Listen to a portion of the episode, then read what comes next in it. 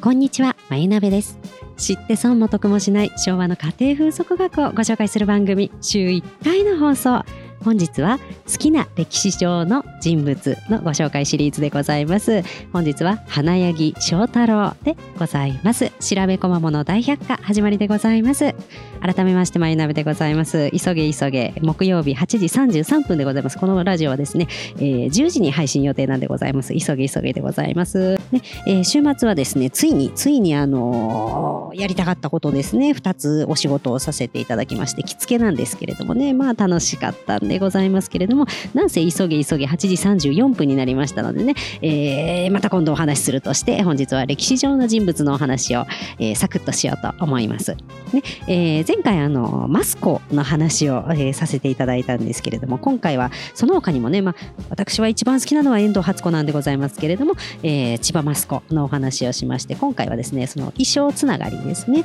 えー、着物の衣装ですとか考え方ですね、えー、そういったことで参考にしているもう一人、えー、人物が、まあ、他にもいるんですけどね、えー、中でもよく参考にしているのが私は花柳翔太郎でございます、えー、明治の最後の生まれの方なんですけれども、えー、最後まではいかないか。明治。そうね最後ではないね、えー、昭和まで、えー、生きていた方なんですけれどもね。戦前戦後に活躍した、え方で、まあ、言わずもがな人間国宝の方なんでございますけれども、女型の役者でございます。で、えー、彼のね、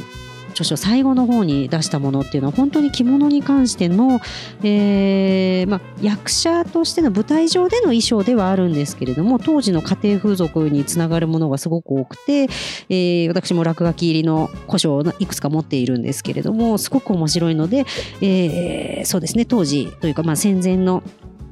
着物に関して、えー、もしくは着付けですね。着付けに関して興味のある方は、えー、花柳翔太郎ぜひお調べになってみるとよろしいかなと思います。どちらかというと、えー、大正ロマンをお好きな方よりも昭和モダンがお好きな方におすすめの、えー、お話が多い方でございます。もしくはあのぶっ飛んで江戸ですね。江戸の着付け法ですとかね。そういったことに興味ある方でしたら花柳翔太郎割とおすすめな、えー、本が多く出ているのでぜひ参考にしていただければと思います。で今日はですね衣装じゃないんですけれども、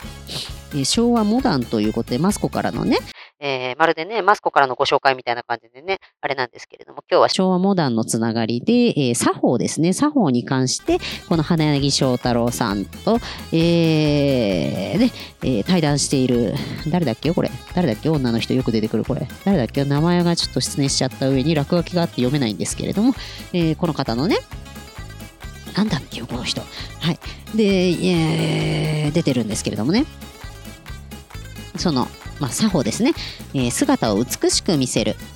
えー、西洋門頭画法っていう特集があったんで、そこから、えー、着物のね着姿のまあちょっと便利めんどくさいんですけれどもまあ、えー、踊りですとかね役者ならではの美しさ所作があマナーというよりかはちょっと何て言うんですかね面白い感じの所作なのでご紹介したいなと思います。でですね、じゃあね、これはですね、どれがいいかな。お座布団ですね。お座布団に座るときって、お着物着られる方でね、裾が乱れちゃったりすることってございますでしょうか？なんかちょっとうまく座れなくて座り直したい。ね。えー、前がはだけてしまう。はだけるまではいかないけれども、うまいこといかなくて、ちょっと直したい時なんてあるかもしれないですね。着慣れていない場合なんか特にね。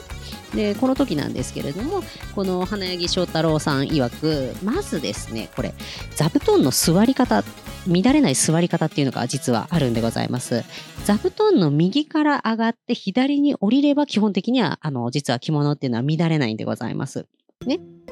まず、左手でつま、つまをですね、ちょっと持ち上げて、腰を下ろすと同時に、左手でつまをちょっと持ち上げて、腰を下ろすと同時に、右手で上前の裾をつまんで、そこから座るとよろしいんでございます。ね。わからない方はこれ YouTube にあげますんでね、えー、ちょっと画像を見ていただきたいんですけれども、おそのお座布団を降りるとき、ね、今度は降りるときも同様に、右手で軽く上前の裾をつまんで、左側に降りれば、これは乱れないんでございます。これね、ぜひやっていただきたい。ね。うまいこと座れなくてね、私この前ね、えー、ホタル堂さんと、えー、ちょっとイベントといいますかね、えー、ちょっと催しがございまして、えー、参加させていただいたんですけれども、その直前まで和裁をしてたんですね、実は、あのー、座布団に座って。そうしましたらね、鏡に映った自分が大ショックなほど上前がね、ぐっちゃぐちゃにシワが寄ってたんですよ。ね、えー、うまいこと座れてなくて、ね、しかもあの、綿素材の着物を着てたんですね、その日。ね。えー、まあ残念なリアルなシワが走ってましてね、えー、この人きっと何か座布団に座ってたんだろうなってシワが寄ってたので、これをね、ちょっとやってみるとよろしいんじゃないかなと思います。そんなことがなくなりますんでね。あと、えー、駅ですね。えー、ホタル堂さんっていうのはね、浅草なんですけど、私、銀座線で行くんでございます。そうするとね、地下鉄でね、あのー、階段の上り下りが出てくるんですね。そうするとね、品の良いえー、上品な階段の上がり方っていうのがあるんですよ。これね、あの、すねが結構見えちゃう場合があるんですよ、この、ね、階段の上り下りって。ね、えー、で、この方たちね、あの、花柳翔太郎さんというのは女型でございますので、えー、多くの場合は足までお白を塗るということはしないので、階段を上がるときなど、毛ずねが見えて大変なんですよ、この方ね。えー、男性なんです。男性なんですけど、あの女性に見えるように女型をやってるわけでございますから、すねが見えちゃう、もう、あの、世界観が崩れるわけでございます。十分に注意していますが、ご婦人の中にはふくらはぎを出したり、裾がまくれたりしているみっともない方がいらっしゃいますと。ね、えー、あの場合なんでございますけれどもね、どうしたら乱れないかということなんでございますけれども、面白いんですよ、これが。えーと、どこに飛ぶんだよ。これがよ、前が、えー、あ、そうそうそう。えー、右手で軽く妻を取って、袖は前にし、片足を上段にかけると、ここからが大事です。片足を上段にかけると同時に後ろ足をちょっと上げるようにするとすねが旅の間から開かないで上品ですって言うんですよ。階段を上がる美しい格好などでその婦人の聡明さが伺われますねっていうんですけどもこれもねちょっとお写真載せようと思うんですけれどもあの上がると同時に後ろの足残された足ありますよね。下の段の。そこをちょっと背伸びと言いますかね。あのちょっと上げると当たり前なんですけれどもあの裾の中に隠れててくれますのであのすねが見えないで済むんですね。なのであこれはね上がるときにねあの慣れるまでは単なる不自然な背伸びしてる人みたいになると思うんですよ。私もね無駄に何回も階段上り下りでねやったんですけどね。あのー、なんていうんですかね。不自然なんです。なんか弾んでる人みたいになっちゃうんですけど、慣れるまではね。慣れると、これはあの、すねが見えなくて美しく上がれると思います。これはね、結構おすすめでございます。ね。えー、それからね、肘や脇の見えない手の上げ方っていうのをご存知でいらっしゃいますでしょうか？これね、あの、電車でも役立つので、ぜひ聞いていただきたいんですけれども、ご婦人が電灯をつけたり、今みたいにピッっていうあれじゃないんでね、壁に貼り付いてるあの、あの、なんていうんですかね、はんぺんみたいな電気は当時はないので、ぶら下がってるんですね。ね、ご婦人が電灯をつけたり、電車のつり革に下がったりね、えー、されるとき、肘や脇の下まで見えるのは全く艶消しでございますねと。私はああいう場合は右手を内側に向け、ね、内側に向けてちょっとたもとをひねるんです。この手をひねることによってたもとをひねるんですね。